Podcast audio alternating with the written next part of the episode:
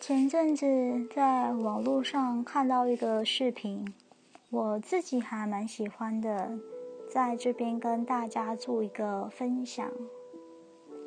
有一个作家上了一个节目，说了一句《论语》当中的一段篇章。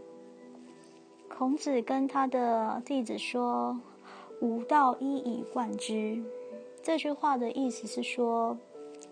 孔子对他的弟子曾参说：“曾参啊，其实我的学说也只是贯穿着一个道理而已。”曾子回答他说：“是啊。”之后有其他的弟子跑去问曾子说：“老师的意思是什么啊？”曾子回答说：“其实老师的思想只是忠跟术。”这两个字而已。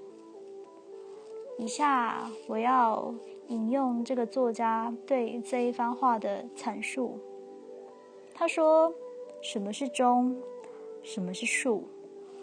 忠就是做自己，恰如其分。一本书可以看是好书，就是忠；一支铅笔可以写，就是忠。”忠就是在其位谋其政。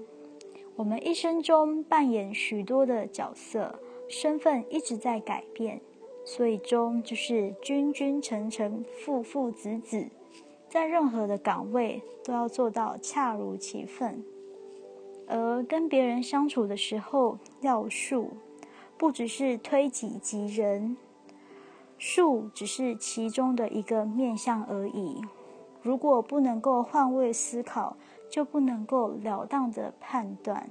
所以术就是站在对方的立场思考，这样就可以了解对方为什么会这样做。当你做到忠术这两个字之后，你就是一个有仁爱的人。这也就是孔子的核心思想。